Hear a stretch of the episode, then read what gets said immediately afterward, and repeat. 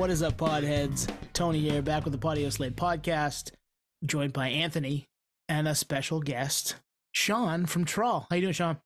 What's happening, boys? Ooh, I like buddy. that. We're uh, we're classing the join up. We get Sean here, and I'm drinking some wine. I get Oh, some red velvet wine, which Wow. I've never done on raw recording a podcast. I've done it before. Uh, famously, Damien did it the what the first time we had him on, way back on '77, I think. So yeah, I, I, I currently am rocking a severed lime liquid death and a throat coat tea for uh yeah. Just so that you sound good on the pod. I love it, Sean. I love it it. sound velvety, baby? You just one one up to my uh my red velvet, my cupcake, red velvet cupcake. Ooh, you know what though? I do like a good red velvet, so We're not sponsored by any of these things, so not yet.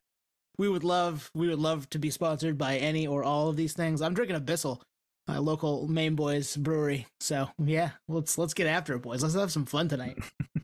Okay, so you just heard the intro, and for I want to say probably like a hundred and thirty or so episodes, we've had the same intro that was created by uh, good friends of ours, Nomar Slevik and Donnie Golden.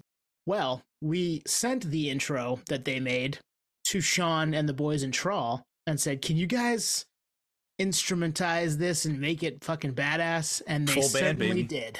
Full Sean. band, baby. Tell us how that happened, man. Uh it was honestly sheer luck and uh no. Uh we uh yeah, you guys sent us that and said, "Hey, can you guys mess with this a bit?" So uh, I sat down with Seth, Justin, and Adam, and we started just goofing around. At one point, I think we had like a five or six minute long version that covered like four or five different genres, and we tried our best to just kind of do it right. And we had one that went from like a standard version to a really thrash driven version, and you know, we just decided let's just do three or four small just 30 second slaps so these guys can use it. And i mean we honestly sat down played with it a bunch and then said screw it let's friggin record this now. And we banged it out in a night you know had fun with it and then sent it to you guys and you guys were like well shit okay Well, the one that you heard is we're calling it the funk version, right? There's three versions. I don't know if we made that Yeah. clear. There's there's three variations. Uh, like a, I, we're calling stand. One is a standard one. The second's the funk one, which you heard, and the third one is more of like a metal thrash iteration. I don't know if we're gonna rotate them or what, but maybe depending on the guest. But the one you just heard is is the funk one. We're gonna run with that one tonight. we, we were calling that one the uh, disco funk because it Oh, there you just go. had a you know actually adam was saying i gotta put a little more disco drums in that and we're like okay and then you can hear it kind of being a little more you know dancey It's certainly dancey. I I uh I was stoked when I heard him. I was like, this is this is exactly what I was hoping they would be able to do with it, and uh, really cool to have you guys take something that had you know we we had made for the podcast forever ago and spruce it up and add some fun to it and put some music behind you know real instrumentation behind it not just a happy meals toy which uh, is, is the original the original guitar riff Yeah. is from a, an. American Idol's uh, American Idol Happy Meals like keychain guitar thing. So Yeah. that's on our YouTube page. Go It's listen to that if you want. It's yeah, it's badass that they turn it into that. So now we have a hip hop version, we have a disco funk version, we have a thrash version, and we have the standard version with instruments. Pretty cool stuff. Pretty prol- proliferation of uh, nerdery right there. well we, and we really wanted to make sure these were done right and uh like i know you tone you and i were texting back and forth and and i had uh sent you the link to be like hey check them out give us notes your like first comment was i have no fucking notes those are great and then Yep. we as musicians are stupid and you can never not continue to play with music when you record it. I mean that's one thing that sucks is you'll always find something wrong with what you've done recording wise and you keep fucking with it and keep and it's like at some point you have to have to stop because if you don't it's just going to go the other way. Like you've got it as close to perfect as you want it and now all of a sudden it's going straight to shit and you're just going to scrap it all. So we went back in tinkered with some stuff had some more fun with it you know mixing and mastering wise and sent them back to you guys, and you guys seem happy, so we're happy. Would you say you played a producer role? Yes, Yeah, there you go. Nice, nice. Production credit, producer credits on that. yes. I, I was I was heavily in the background, just okay, good, but you can do better. I like what you're doing, but do something different. You know, At some point, you can add some uh, lyrics and make it a full three and a half minute song. We'll throw it up on I Spotify and everything. dude, we had a version that was this. You know, it started out kind of with the standard, and then went into the thrash, and then moved to the disco funk, and then back to the thrash, and like we had a couple other things we were playing with, and I didn't have beer like vocal parts for it, but I definitely had ideas to just be like during the thrash part, just be like "Body slide," like just freak out and scream throughout it. But I didn't think you guys would want that in your intro because it would sound totally ridiculous. It, it might be kind of fun though. Uh, Maybe down the line, we'll, we'll, we'll revisit. Put a pin in that. We'll come back to it. Hey, I'm gonna put something in, in your head here. Whatever version that is, instead of the bass, ding, ding, ding, ding, ding, you have to go bing, bing, bing, bing, bing, bing, bing, bing. bing. Okay, I, ca- I can definitely do that. Yeah. All right, perfect. Ding, ding, ding, ding, ding, ding, ding, There you go. Yeah. Meow. I, Yeah. I'll even do like the. Yes, yes, perfect, perfect. Man, I I just love all this stuff because we started this thing three and a half years ago, and we didn't never saw this, and never saw even having an original song to begin with for the podcast. Like we started it, we never had music. We just started talking, cracked open the mics, and talked about music. But they were like, we should add some music to this, and then it, to for it to turn into what it is today, I, I'm I, I'm just so happy. Well, I remember that the first one was like we went from just talking to start and probably freaking mumbling, and then we get that the intro, and you're like, I, my buddies, I think can put something together. Then we got that, and then we just keep keep uh, you know leveling up here. Yeah, I mean, we, we we had fun with it, and I'm glad you guys are happy with it. And I genuinely hope that it goes for a long time for y'all with that, because like I said, we had fun with it. We definitely were playing like with the idea of maybe making a song out of it, and like basically making it the Podioslave song or something like that, and writing some crazy like Soundgarden meets Rage lyrics. But you know, in time we'll figure that out. Yeah, we can we can do that down the line. Maybe even have Anthony and I back in to to sing back up. Right, do, do right. some gang vocals. Yeah, hell yeah, we could do that. We we love doing it when we did it for for Kaiju King for you guys a, a year and a half ago now, which is Oh, yeah. crazy. we'll do we'll do gang vocals in real time, and then have a big breakdown. dun dun dun dun dun. Yes, that'd be fucking great. I drank. drink, drink. Yeah, drink. Sorry, I forgot to say a Drink. Behind the scenes, we we had the. I put it. I think I put it up on Instagram. We had Frank Zummo on. And Yeah, he said you- in you- real I- time, and I just you literally mouthed look at the camera and you just go drink. well, I smirked. It- Yeah. I don't remember smirking like Yeah, yeah. until you sent you did the video, and I was like, "Oh shit!" I was I I caught it. I caught it. Oh yeah, yeah. It was a good time. It's always a good time when you hear uh, some of your sayings and, and stuff like that happen in in real time in an interview, and you're like, "Yeah, we got to pay homage." He's probably like, "What the fuck is going on?" He was looking at you guys like, "What the fuck was that?" Yeah, I was muted, fortunately. Yeah. All right, so we have you here, Sean, tonight. Yeah. To talk an album that the three of us absolutely love, and usually we get like ten minutes into talking about it before we say the name of the album. I'm just gonna say it now. Finch's "What It Is to Burn," and a record that I think we all collectively have pretty high in our you know top albums for you know our personal lists and one that we've spent a ton of time with it's now 21 and some change years old and it felt like a good time to dig into this one Totally Yeah. love this record. We we've been like like like we said with the Glassjaw episode. This, we saved the deep dives and the retrospective full episodes on albums for special albums, and for me, this it, it, it cracks that list. And I'm shocked we waited almost 200 episodes to do it, much like the Glassjaw Worship and Tribute one. If you like what you hear with this one, go back a few episodes ago. We do the same with Worship and Tribute. I fucking I still love this record. I've loved it from the jump. Loved it now. I listen to it. I know all the words. I know the sequence. I it, it brings me back to that era. Yeah, this is a. Uh, I, I texted Tony about this. This is literally my number one favorite album of all time, Unreal. and, and that that beats out bands like Chamber, which I am a crazy fan of, Life of Agony, which I have a tattoo of their first CD on my, my body. And as funny enough, Glassjaw is my number five favorite album of all time. Worship and Tribute is number five on my top five. So Oh yeah. the fact that you guys were able to do that, I I loved listening to that episode. Uh, it was good to hear two woke Ken dolls talk with another person about uh, about an, an album that I, I've h- held so dear to my heart that I mean I still have my CD of Worship and Tribute. It's destroyed. That you cannot play it. The case, the jewel case, is destroyed. It's held together by hopes and dreams and a ton of Yeah. fond memories.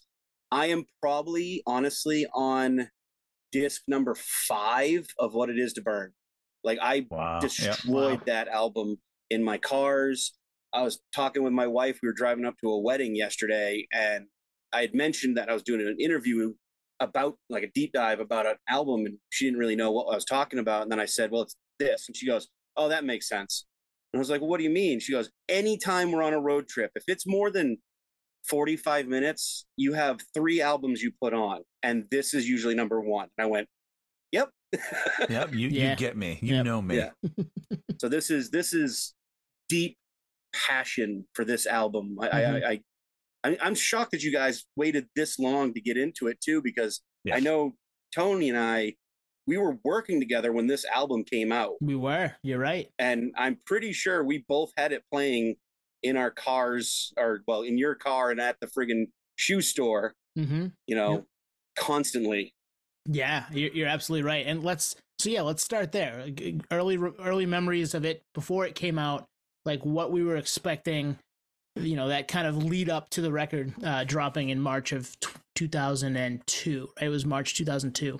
I remember. I think Anthony, you got me into this band via a burned. I don't know if it was a burned copy of the EP that came out before. So what was the name of that? Falling into place. Falling into, falling into place. Yeah. Yeah. And hearing letters to you. I remember hearing letters to you and being like, okay, I'm in. I'm in on this band. I don't know what else is coming from them, but I can't wait for it. I, I'm ready to just spin the hell out of whatever comes next.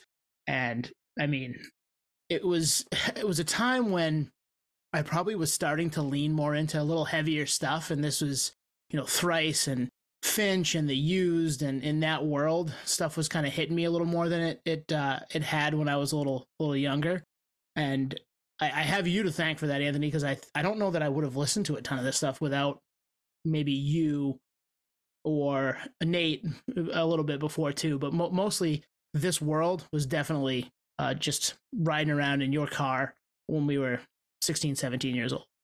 Doesn't surprise me. That story checks out. For me, I'm gonna be that guy. I was hot to trot with Finch early. So Warped Tour 01. I got a CD sampler. I have it right here. It's called the After Stool Special. Wow. The After Stool Special. So this was August 01. It had Nonpoint and it had H2O and it had New Found Glory, but it had this band Finch. And here's the crazy thing. The song was Awake, which ended Yeah. up on the full length. And here's the weird thing. Oh, This was before Falling into Place even dropped. So this Oh, Awake was recorded before Falling into Place came out. And there's, you know, a little blurb here from the forthcoming album available summer 01. So I wonder what that was. Maybe Awake was supposed to be on the EP, and that's what this is referring to, forthcoming album. Uh, but if it, they're talking about what it is to burn, it didn't come out for another year. right. Yeah. I mean, if that's August of 01, you're like, what, nine months later? But Yeah. but the EP came out, what, late 01, right? October 01. Yeah, yeah. So Yeah. maybe they maybe it was a misprint or or that was supposed to find its way onto falling into place. Here's the irony. I- I think it's the worst song. We'll get there, but I think it's the worst song on the album, which is saying a lot. But I, all right, well, we'll park that then. We'll get into Park that. that. Yeah, yeah, because I know the album, like they were recording from like May to August or June to September, something like that, for what it is to burn of 2001. And for me, like I had I, at this time, I was in a punk band with a coworker of Tony's and mine. We were in a punk band called Brick to Face, and we listened to Love it. Love it. all kinds of fucking like post hardcore and emo. Like the big things for us were like Thursday, The Used, From Autumn to Ashes, Poison the Well, Glassjaw. I mean, just that whole era. And he came up to me one day and was like, Hey, I got this new album. Because I didn't hear it until 2002 when it released. And we were sitting there, and all of a sudden he hands me this disc. It was a burned copy of What It Is to Burn. And I went, What the fuck is this? And I listened to the whole album straight through, even the friggin' like 15 minute long ender. You know, like Oh, I was like, what, Yeah. what's going on? Like, what is what is this fucking chaos that's that's you know bombarding my senses? And I I want to listen to it again. And I just remember like hearing because he even skipped. He did the bullshit thing and went to like one of the first singles, which I think was the letters to you.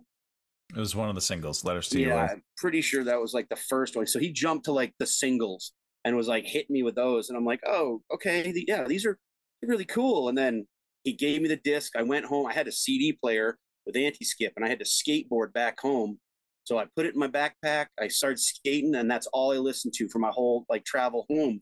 And I was like, what the fuck? This is so good. I was like, I can't wait to dive into this band more. And it just turned into a, almost an obsession for like most of my life. Like I love Finch. They're one of my favorite bands. Yeah. Yeah. Our sentiments are very similar. I, I remember it dropping. So it would have been March of junior year, right? We were juniors in high school. Sean, we knew each other because of the, the shoe store and the and the pasta place that was adjacent to it. Yep. And uh the CYY, our local radio station, was playing they were playing Stay With Me, maybe? Did they play Stay With Me later in the year? I think they played Ooh, What don't- It Is to Burn. I What It Is think to Maybe that's that what was it's to sure. burn. Yeah. because What It Is to Burn, I'm pretty sure charted like pretty friggin' high on the the like the Billboard charts. hmm and that was like I remember CYY was like, oh, it's this song from Finch, and then I just remember the friggin', you know, the radio edit was different than what was on the album at the time. Big time. Yep. So it was it was like, wait, that's not the whole song. You're missing just a huge portion of that song. You're really fucking this up, guys. Yeah, yeah, you're right. That was uh that that was the first single and it was out in January of 02 and then the record dropped 2 months later. I had a a, a CD player with anti-skip too. I don't know. I it wasn't a Discman. I wasn't cool enough to have a Discman, but I remember being in class and I was a good student, so like I I could get away with shit like this and just having my headphones in for like 3 weeks straight with this record With just this record, yeah. Yeah, I would just sit in history class, and I mean the, the history that I was joking with my wife about this the other day. History, the, the answers don't change. it's history, so I I would be like, yeah, I don't need to pay too much attention here. This is all the same, and I would just be listening to what it is to burn on repeat. Like, couldn't take it out of my CD player. It finally came out in March, in May, when Eminem dropped the Eminem show, and I did the same thing with that for about three weeks at school. But this one was always around that time, and it was in the car. I would come out of my CD player in my backpack, go into the car, into my CD player in my car. Which, if you remember, Sean Adam, who you took over for at the shoe store, this is Yeah. this is super inside for Sean and I. Uh, he put my CD player in for me for twenty bucks. So shout That's out to. Adam wherever he is. He's in the Great world. investment. Probably Great investment. best investment, twenty bucks, and you get to play Finch at full tilt, man. Full tilt in that 1994 Nissan Sentra five speed that I, I still miss. the Blue Hornet, baby. So the I was thinking about that time period, and it was an interesting time period because pop punk was definitely massive. From like 2000 to 2003, you had NFG, you had Blink, you had Good Charlotte. That was taken off, and then a little bit of heaviness started to creep in into really the Warped Tour world. I mean, that's really what it was. And in the in the case of Finch, they were on Drive-Thru, which I was a drive through kid. Any band that they signed, I was checking out. But none of the bands sounded like Finch. You know, you had NFG, you had Phoenix TX, you had the starting line, you had the movie life with a little bit of an edge, early November in that time frame. So when Finch comes and Senses Fail, that was, I think, I didn't read up on this. Maybe I'm wrong, but I feel like that was Drive-Thru's answer to what was going on because that's I looked at their roster. That was kind of it for the heavy stuff. Was Finch and Senses Fail. Yeah, I mean that time frame, that early early 2000s, you know, pop punk was king. End of story. Full stop.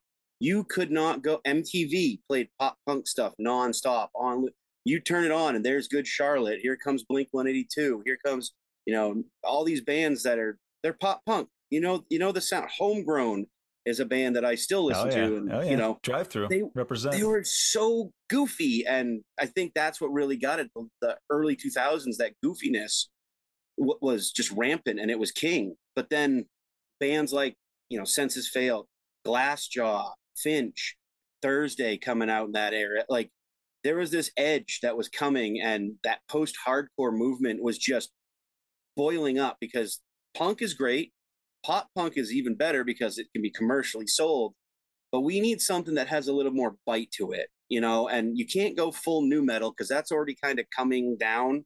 Like the, the trajectory of that was already kind of sloping hard you know south. So they wanted something that was still kind of marketable but and, and this is all my opinion i don't fucking know for the sh- you know truth but i feel like this was marketable but it had that little extra like little dash of sriracha on top that this is the bite. Yeah. This is what's going to hook people is these guys can sing, but check out this heavy shit and it's going to get the kids involved and the kids that want to, you know, dance their brains out and crowd surf. They're the ones who are going to buy the shirts, the hats, the basketball jerseys, the, the, you know, the backpacks, like all the merch. Like, let's put this stuff out. And I think, you know, the early 2000s, that post hardcore scene just started to bubble up and it it was a torrent, man. It was like the music from that era, of the post hardcore genre.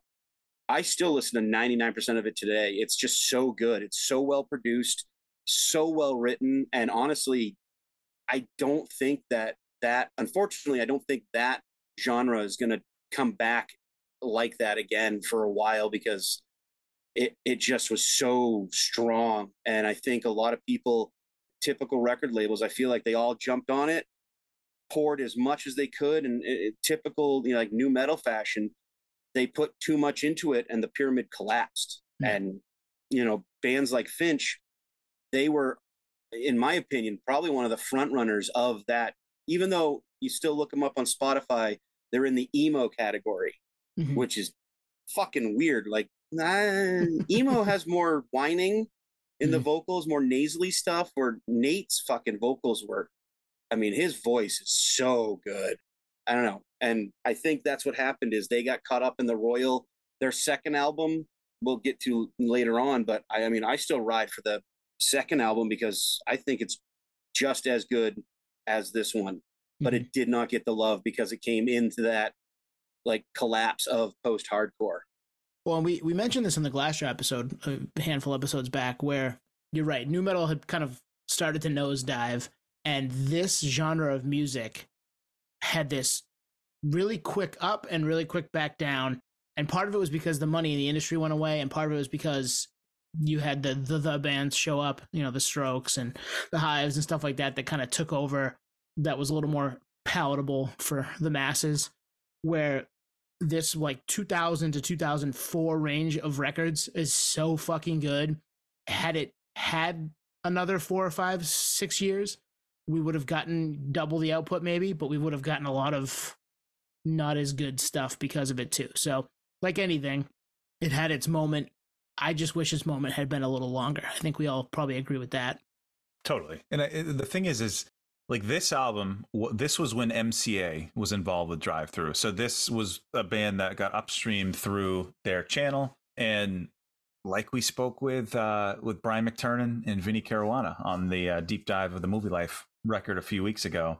I don't think these bands going up to a major was good really for anyone because I don't think from the label's perspective, I don't think the sales were there. From the band's perspective, they're still trying to figure out their sound. Then you throw in a manager, you throw in label pressure, you throw in uh, first week projections, and then the fans, the poor fans, we get lost in it. You know, I'm not, I'm not going to say anything about "Say Hello to Sunshine." I'm going to take that right out of it but a lot of the bands of this ilk that went this direction, that second release or the first release on a major, a lot of them lost the essence of why they got popular in the first place. I'm not going to say names. Uh, there's still some good stuff on some of these albums, but oh yeah, they just lost the flair that got them there, and it was it was tough to watch. And I think a lot of these bands are coming back. This is I'm not talking about Finch in this in the, the, this statement. I do enjoy "Say Hello to Sunshine."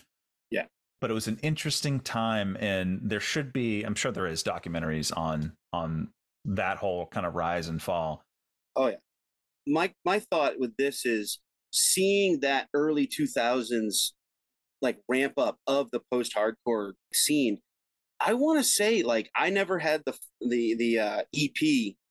I wish I did because that you know I've heard falling into place was stunning. Like was definitely something that caught somebody's ear. But my thought is too like some of these bands they formed not too long before. I was just going to say that, Sean. Yeah, this, go ahead. Go ahead. Yeah. This ramp up, like I'm pretty, if I remember correctly, I think Finch was like 98 or 99 when they got together. And what, three years later, they're on a fairly major label blowing up the scene with this fucking album. And, and I feel like they didn't necessarily get the time to really fashion their teeth. You know, it, it kind of was like, you guys are the new thing. Here's money, here's fame, fortune, and, you know, tours. And these guys were like, oh shit, like, okay, hold on. Like they kind of stuttered for a second, like, what the fuck? And they threw this album together. And I mean, the producer, uh, his name's Mark Trombino. Mark, yes. He he produced this album so fucking beautifully. Like, honestly, if I could say thank you to him, I totally would because this album is, like I said, it's 21 years old. I, it's literally my favorite album of all time, and I just feel like these guys didn't necessarily get the the footing that they needed to get that time to build to okay, we can tour, you know, we can be comfortable because I mean, I'm pretty sure they were fucking baby faced and they were like, here's a record label. We need, you know, what, 15 songs immediately. So let's go. Burn and turn, let's get these out. And they were like, well, here's our EP. Um, shit. Uh, Yeah, we just got together, and here's our EP, and sure, we'll we'll burn through and give you another nine or ten songs, and a couple of them on the EP are gonna make it to the record. And we're pretty new at this, so uh, kid gloves, please. And then it blows up, and they're like, "Do it again, do it again, do it again," because we we just chew you up and spit you out, right? Hit it and quit it. Like let, let's let's get as much out of you as we can. We don't care about you as a band. Keep making what you're making. That's awesome. And right that pressure for a band that young, that new together. That's why so many of them had trouble. No, it, it, absolutely. Uh, I'm glad you brought that up because that is a common theme, I think, with a lot of bands from this era with this sound. And like they, I think they called it quits in like 06. I know they've been off and on, but I think the first time they called it quits was 06. But another thing that we didn't mention is about their rise, they were on like Conan O'Brien. Like they they were at the top. You know what I mean? Like the what it is to burn was everywhere, absolutely everywhere. Mm-hmm. Yep. I need to shout out that Conan, Late Night with Conan O'Brien had so many fucking amazing mu- musical guests, and um, friend of the pod, f- uh, former guest Holiday Kirk of uh, Crazy Ass Moments in Nu Metal fame posts stuff all the time from the nu metal genre of bands playing Conan, and it blows my mind. Uh, this is a tangent, I know, but blows my mind how much cool shit went through the Conan Conan uh, sphere, and I would love to talk to Conan about that someday. Dude, honestly, I think one of my favorite videos to watch when I'm just feeling, you know, goofy is to watch the Slipknot performance on Conan because he was just like their new album Iowa, and I'm like, oh Jesus, here we go. And then you just watch these fucking maniacs go crazy, and it's like that's so fucking awesome. And Conan just kind of, I'm sure he just sat down at his desk. he's going, oh, what the fuck did I get myself into? But I mean that, yeah, he put on some really cool shit. That was like, all right, man, you've got my respect for all the crazy shit you've put on here, you know, music wise. It's great for it was great for late night. It was great for uh, you know that time frame of music was awesome. So again, total tangent, but I uh, you're right. Finch was was part of that, and it, it was amazing to have that be everywhere for them. I'm sure in the moment, but at the same time, it gets really difficult because you're you're asked to do it over and over and over again. And I think we we bring that up to say that we wish we got more out of them. I mean, I do. I wish. I mean, there's three. There's three full lengths in an EP. Yes, yes. All have great stuff on them. The EP. It is interesting. The EP falling into place. It has perfection through silence. It's got letters to you. Then it's got waiting and the new kid. And both waiting and uh, new kid are on the softer side, if I remember. New kid for sure. Mm. I remember Yep. Yep. Some people gave like Deftones comparisons in that era. Uh, I think once the once What It Is to Burn came out, I think they kind of lost that kind of Deftones comparison, and it was more in the Glassjaw ilk. I think Drive-Thru was surprisingly a good label for them because it brought in the pop punk kid that they had an, even a little appetite for some edge. This was digestible, but I think the being on Drive-Thru did help them because it opened more doors. Uh, like I saw them in this era open for New Found Glory, something corporate, and Further Seems Forever. I mean, three of those four bands are on were on Drive-Thru. I think that's a good tour for them too because, like you said, they with Drive-Thru they had that that ability to be a little bit more digestible for people who were not necessarily into the heavier stuff, right? They, you know, Drive-Thru all day long. Yep. New Found Glory. I mean, let's let's. They got some screams. Totally okay with it. Sounds great. I love New Found Glory, but it's not Finch. Finch had this totally different level of here's your poppy section. You know, like letters to you. It just starts out very, you know, it's sellable. It's it's marketable, and then stay with me. I mean, come on, that that song. I know we'll get into this a little bit later about the tracks and whatnot, but it, it was Drive-Thru was a great opportunity for them to get kind of out there and on these tours that were like it's not like you know all right we're a death metal band so we have to play with x y and z and then you go play with you know it's not like black dahlia being on the same tour as fucking queens of the stone age. It, it doesn't work. Totally. It, it would be fun and hell to see oh, but oh, i'd go. I'd be i'd be front row. I mean i'd be happy as hell man but you know, having bands that are like, all right, well, we're Finch, you know, here's stay with me. And they're like, okay. And, it kind of ramp up postscript stuff like that. They can start, kids are getting into it. You know, they're opening these shows and they're getting the, the kids into the set. They're, they're excited. They're energized. They go out, they buy the fucking merch and they come back into the next band. They're kind of already tired. And I think that was, you know, really good for them because they got fans from these tours that were not typical, like it's the same four bands. You know, I love right. seeing those tours that are like, this makes sense. These guys going together. All right. I like seeing the bands that are like, okay, it's Finch, New Found Glory. There, you know, there's stuff that touches there, you know, connectivity wise. Absolutely. But come on, that's a fucking killer friggin' tour for both bands. Cause I'm sure New Found Glory is standing out back going, look at these fucking kids.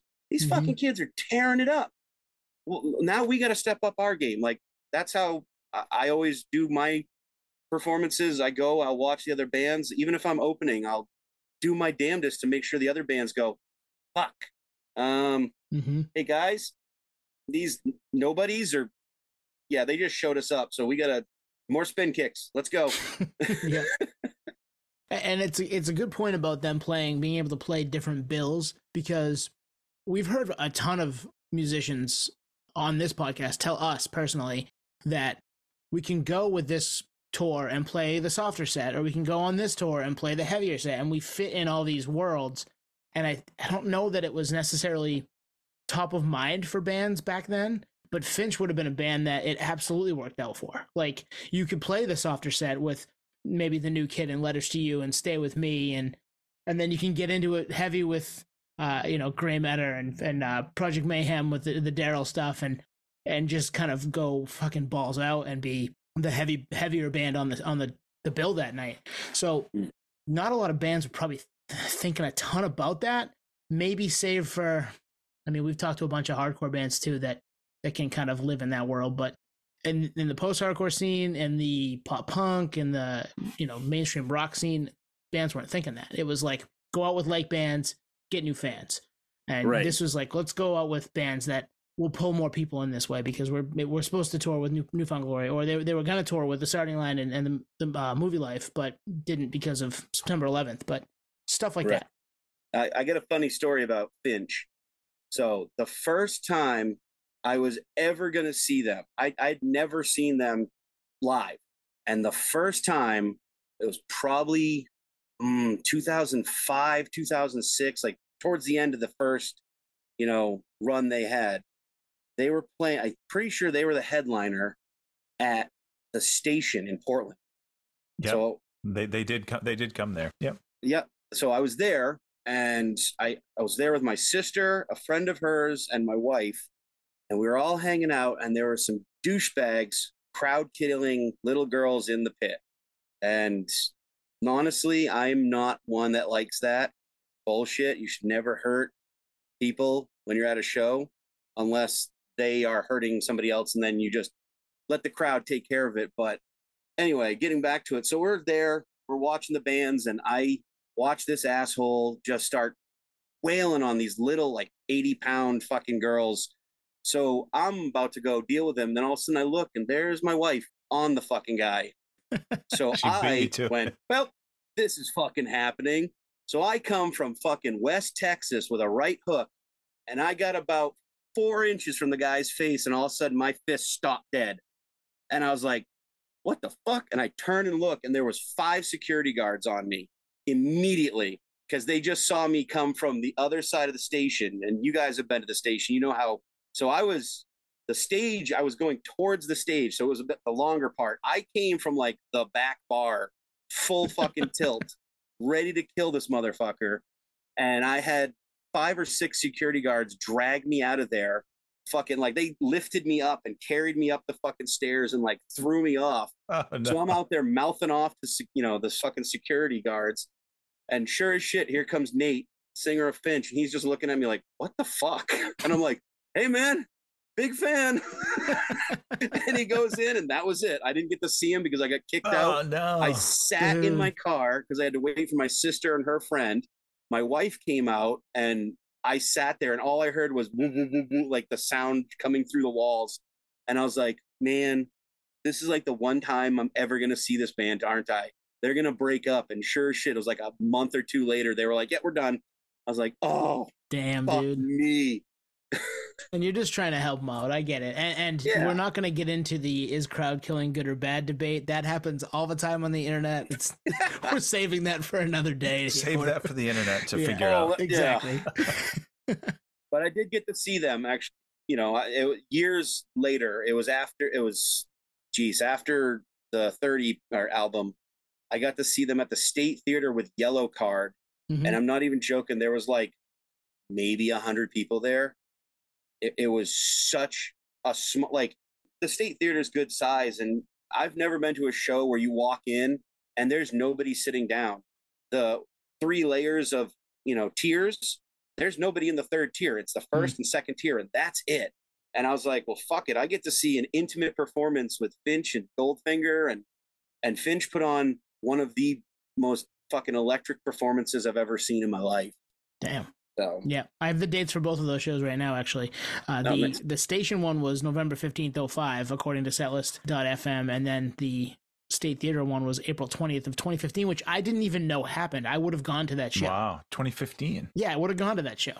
yeah, so 2015, yeah, that that makes sense because I know that the No- November show of 05 was just a few months after my wife had given birth to our first child, and what I saw was death because this guy was touching the mother of my child, and I was like, I'm gonna murder a motherfucker tonight. Jesus, I'm glad you didn't, Sean, because we wouldn't be here talking today. And I'm glad I'm you got to I see him too. Security guards fucking muckle me down, but then seeing him in 2015, like they still had it, man. It was unbelievable. Yeah, I don't know what to say. Let- Let's talk observations because Yeah. I'm sure all three of us, not only have we lived with it for 20 years, we probably listened to it a lot in prep for this episode. For me, it's one of those records that never left my rotation ever. If you listen to this podcast, I say that there's maybe 20 or 30 records that never left my rotation. This is definitely one of them. So let's give some observations. Tone, what stands out for you? I love the intro to the first song, the intro to the album, All uh, time. New Beginnings, that just like kind of slow build into the thwack on the drum, and then you're like, oh shit, and then it just goes. And I fucking I love that. It's a great tone setter for what you're about to get. Just this kind of ethereal build in the background to bam, here's New Beginnings, and you're just you're into it. I, I love the poppiness of Letters to You and Stay With Me. At first, I didn't think I did. And as time has passed, I mean, not even that long after it, I, I started living with the record, I was like, no, those are perfect. I, they're just, they should be there. They, they allow them to play in a different world. It's a record for me that I've, I've come back to a ton too. And I don't typically do that maybe as much as you, Anthony, where you've got one that kind of sticks in your rotation Yeah. or you too, Sean. But for me, I'm like a, a total feel when it comes to music. Like, what am I feeling right this second? And if they've been something that's been in my wheelhouse for the last, you know, two weeks or something's popped up, I'll I'll put it on. And this is one that I definitely it hits me more in my like I'm gonna put this one on than some other records that I, we've we've talked about over the years, uh, because of how much time I spent with it when it first came out. And I think Marshall Gallagher of Teenage Wrist said it to us when a record's still sticking around, you know, a month later, two months later, six months later, that's when you get something. Like stuff comes out, you listen to it, and then it goes away because new stuff comes out and it fills the spot. And for us, we're constantly trying to find that thing that like scratches those itches. This was one that did for me a ton back then and still does today, 21 years later. So those are some of the observations for me.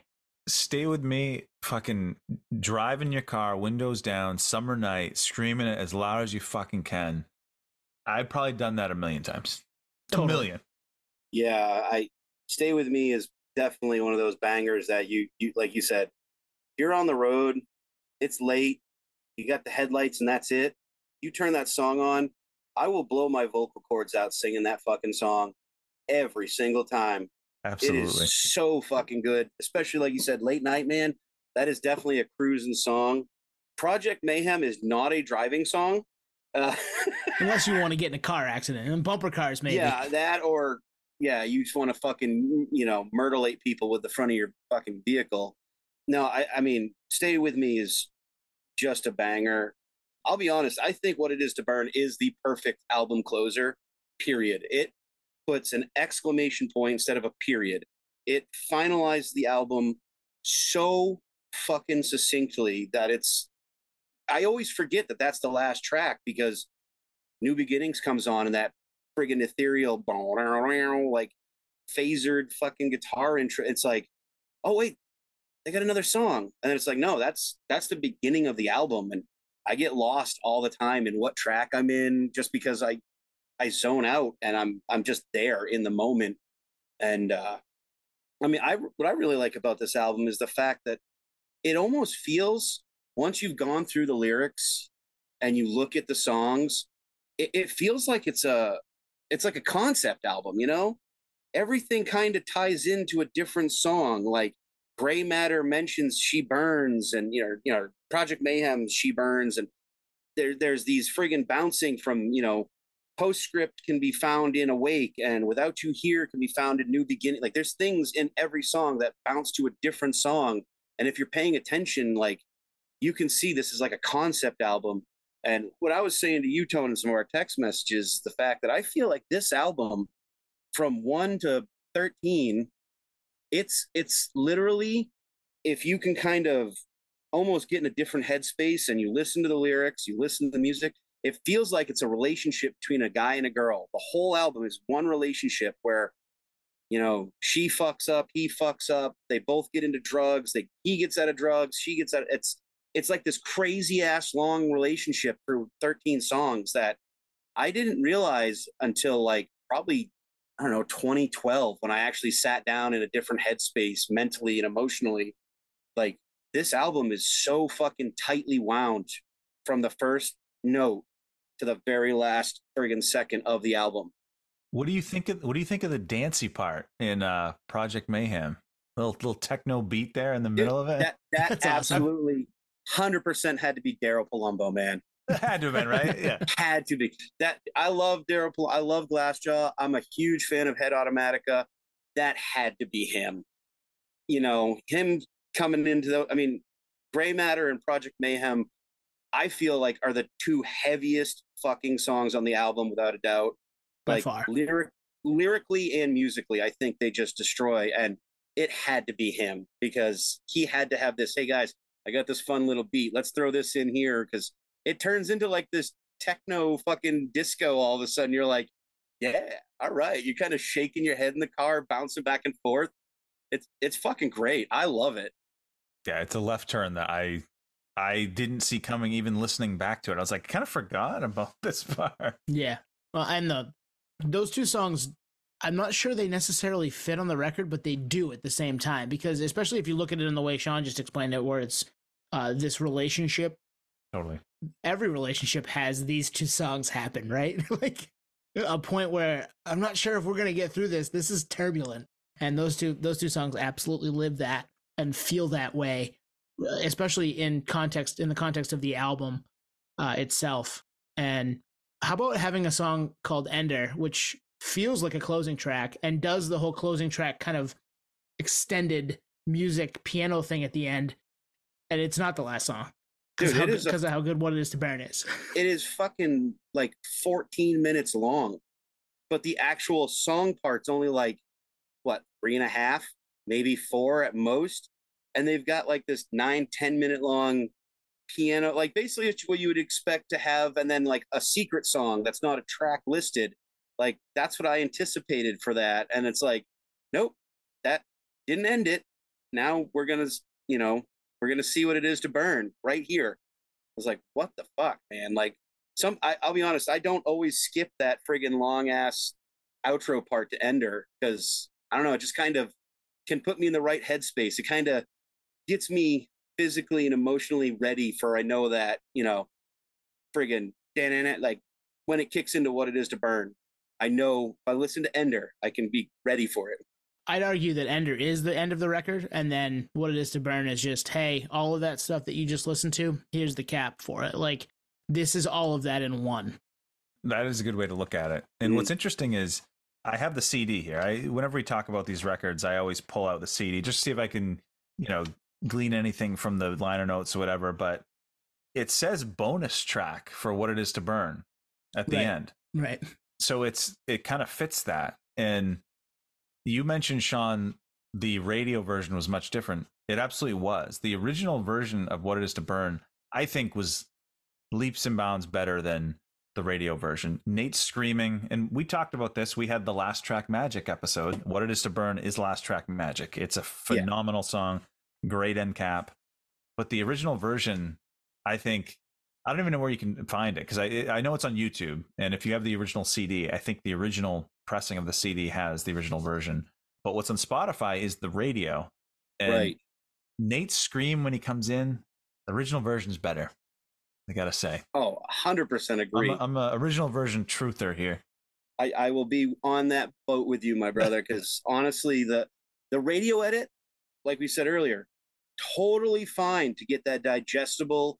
You know, this is heavy, but not really heavy. Like you might not be into this kind of style of music, but now you can be because I mean, this guy. Look at this attractive young man who's can sing, and now listen to him fucking scream, and it's a very pretty song lyrically too. So although I did for the longest time I did not know it was like a bad star. I always thought it was like a Same. barnstorm or a bad storm. I not thought a Bad, Storm for a long time too. Yeah.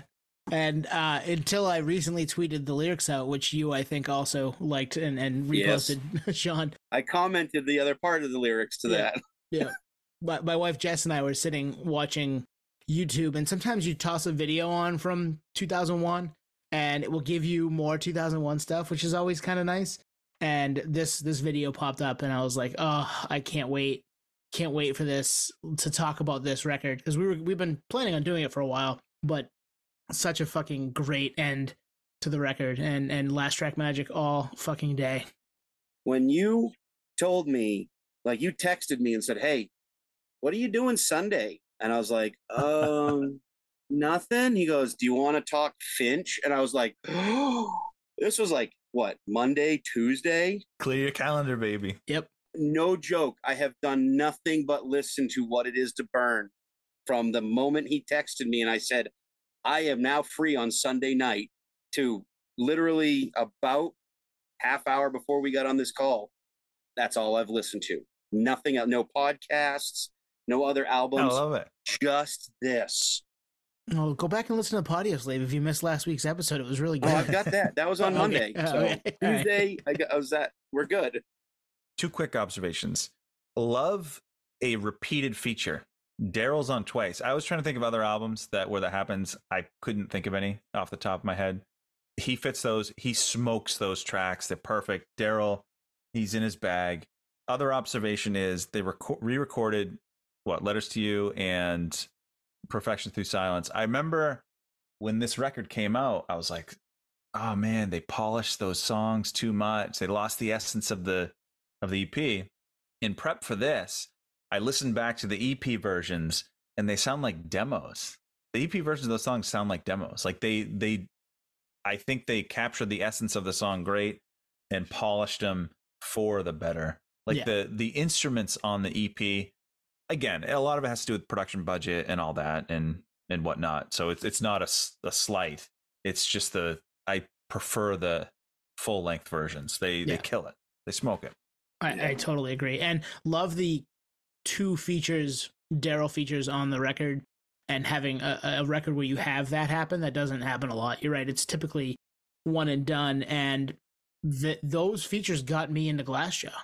Like I didn't know Nice. about Yep. Glassjaw before that, and then Worship and Tribute came out later that year, and we did a whole deep dive on it in five or six episodes back. Go check it out.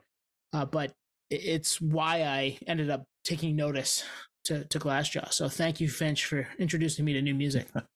I say I was already into Glassjaw, and I think that was something that got me more excited when I saw this album. Like, actually had the real disc in my hands. Was going, oh, Daryl Palumbo's on here. Oh, he's on here twice. And then hearing Gray Matter and Project Mayhem, those songs are so fucking in his wheelhouse They're perfect for him. it's it's fucking great. It's so good to hear, and especially like like you said, I can't think of very many double features. Like I'm trying to find something, and I I got nothing off the top of my head. And I think that was something that really helped sell Finch to the harder audience. Was hey, Mhm. we got this, you know, Glassjaw, Daryl Palumbo, y'all know him. but we Gosh, got him on two cosign. Yep. Uh, if you guys can think out there listening, can think of something a a record with uh, a feature in, on two separate songs or more on an album, hit us up uh, at Podioslave on all the all the social medias, and then Podioslave Podcasts at gmail.com because we would like to check those out if we don't know about them. Oh, one other observation: the artwork. I love the artwork. It's definitely of the time. You, you can tell it's definitely Glassjaw inspired. I've always thought they they took inspiration there. I'm I, I'm just guessing that they were influenced by Glassjaw with with the um, imagery, and it's great imagery. Like I am I looking at it right now, and it's iconic. I can't picture any other artwork for this album.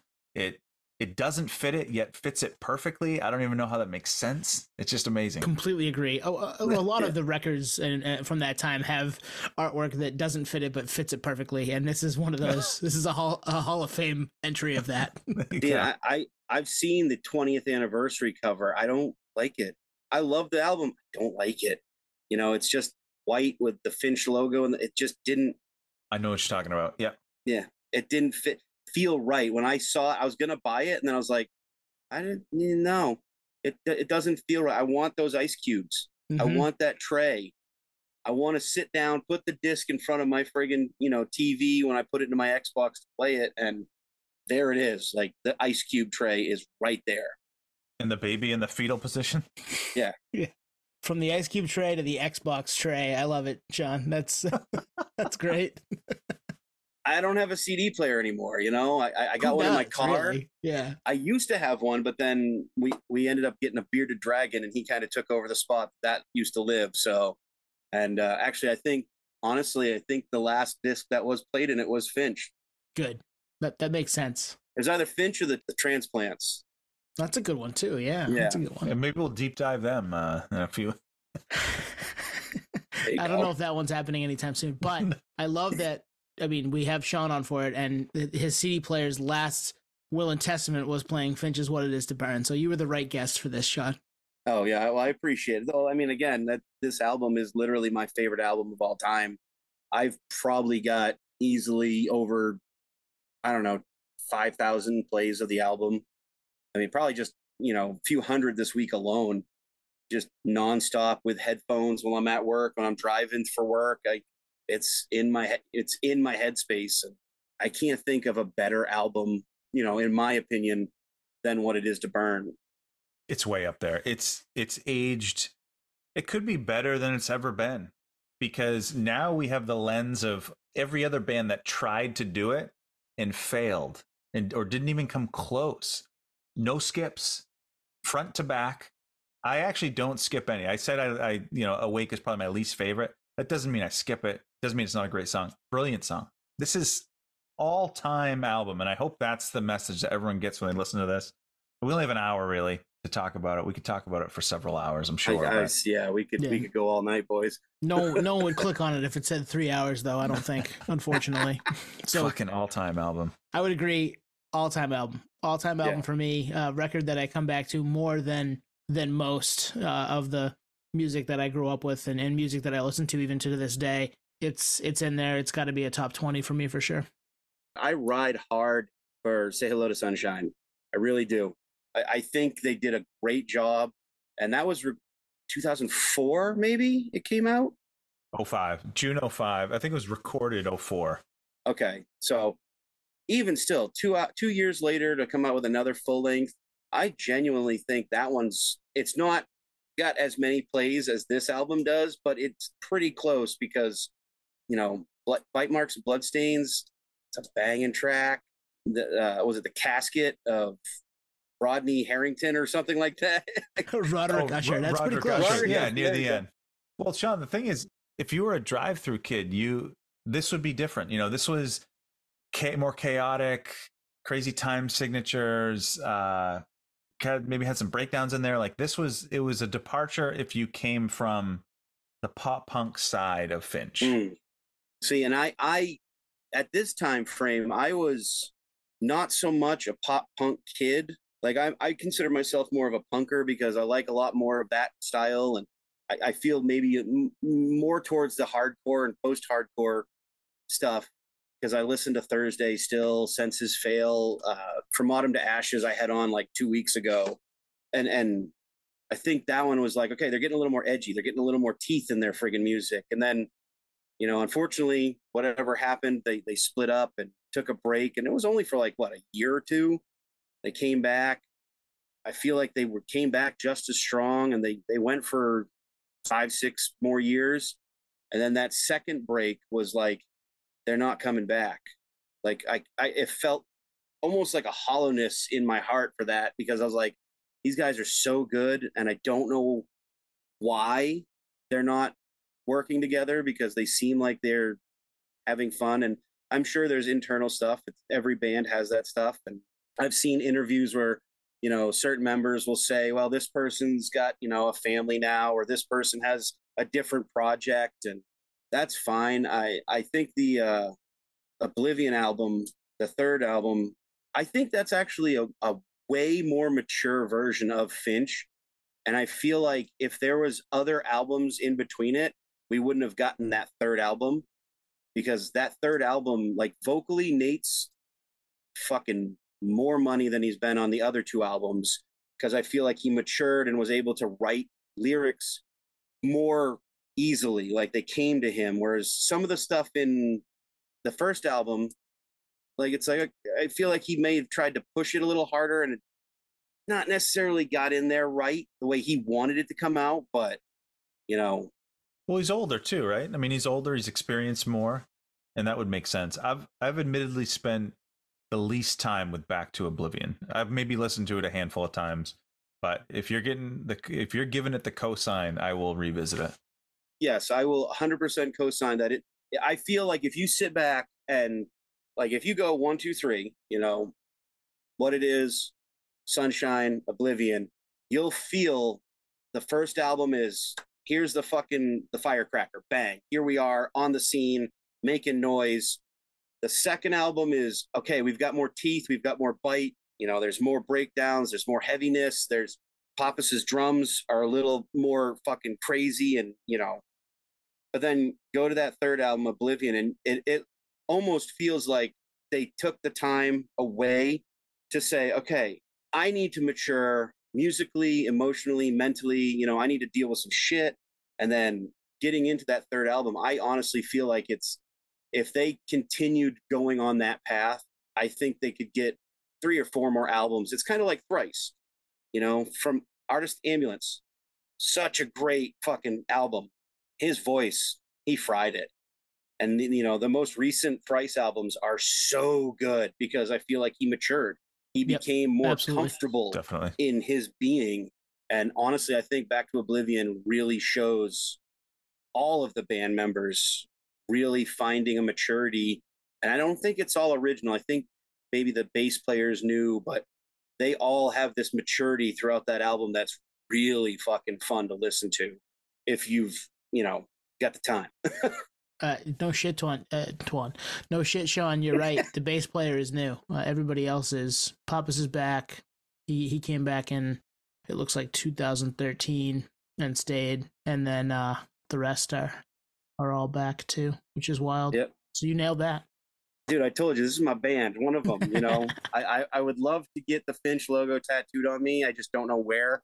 And honestly, this album, you know, what it is to burn, I think he's got some of the the more fun guitar tones, like Randy and and Grizz. Their guitar tones are fun throughout the album. Like the stuff they do, the intro to the album, get into Project Mayhem. It's almost like uh, you guys talking about Stuck Pig, where it, it starts out a little chaotic and you don't know what the fuck's gonna happen. Oh yeah.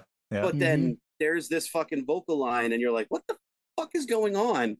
And it just works. And I think the guitars sound great. The bass is, you know, solid.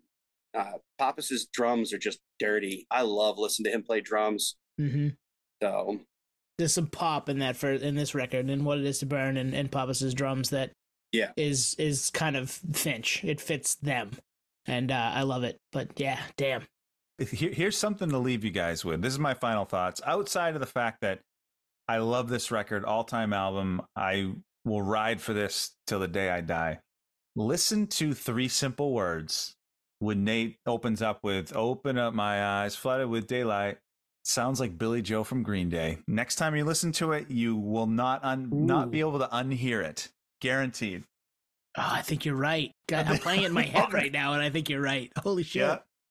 I was just doing the same thing. And I, I, yeah, shit. Yeah. You just ruined that record for me. Well, this one just went to the shitter, boys. Let's uh, call it a night. My mic drop is ride or die. What it is to burn. Yeah. Same. I agree completely. One of the best records uh, that has come across my life uh, is is what it is to burn, and, and I will continue to spin it that way. I, I completely agree. I, I, if Nate, Randy, Alex, Pappas, any of them hear this, you guys definitely help change my mind about music. And you know, if I get the chance to ever share the stage with you guys, I'm gonna fucking try my damnedest to outdo you. And I know I never will, but I'm 40 year old fucking old bitch now. I will give it a shot. And I hope that they come back with some more stuff. I've seen rumors, but uh, yeah, I, I hope they decide that they've got some more left in the tank and they bring us some more friggin' chaos because I'll fucking burn any day with these these boys, especially that album. Hell yeah, dude. Perfect. Mic drop. We are done. We appreciate you listening to Podioslave. All that shit's coming here in the back end. Sean, thanks for coming back, man. We appreciate it. Perfect guy for the job. And you did class it up tonight. Yeah. Above tried. and beyond my wine. You fucking classed it, baby. I'm you know, You- got- the Jaguars jerseys did it for you. Hey, baby, they won in London today, baby. They beat You know, the my Bills. Hey, I'm fine with my that. custom made Podioslave jersey, you know. there you go. so I had this pinned to my jersey, you know. Yeah, for for those of you that are this is I know this is a not a visual medium. We do have the video, and there might be a piece of this, but Sean is wearing a uh, Jaguars, uh, Jacksonville Jaguars jersey, but with a Podioslave cutout right over the front there, so that he has his own Podioslave jersey, which we Yeah. we might maybe we'll make those someday. Limited eBay one of one. one Yeah, of well, one. it's gonna be number thirty-two, Maurice Jones Drew Podioslave podcast jersey. So there you go. MJD. So it's true. I Yeah. forgot about MJD, MJD. baby. Yeah, yeah. We could go off on the Jags right now. I mean, Fred Taylor, all time, right? Great, great. I still think Brunell got the shaft, but Yeah. that's you know Wh- Who else are we going to talk about? Peyton Hillis and um, Jamaal Charles now, or what? We could. Those are those are different teams though. Oh, I know that. I'm, I'm talking fantasy studs of Fantasy studs. day, Yeah. my friend. Yes, yes. I- Priest Ho- I- Priest Holmes. Priest Holmes. Uh, all right. On that note, peace, podheads. See you next week. We're out.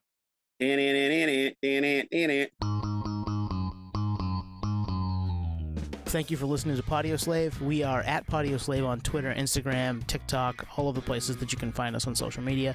Facebook, Podioslave Podcast, YouTube, Podioslave Podcast there. Email us at podioslavepodcast at gmail.com. And hey, if you want to become a supporter, click on the link at the bottom of the episode and give us a dollar, give us five bucks. It keeps the lights on, keeps us going. We really appreciate that stuff. Thank you. Uh, all right, we ready? Yes, What let's is- go. Uh, uh, uh. all right. That for the end. Yeah, that, that'll work.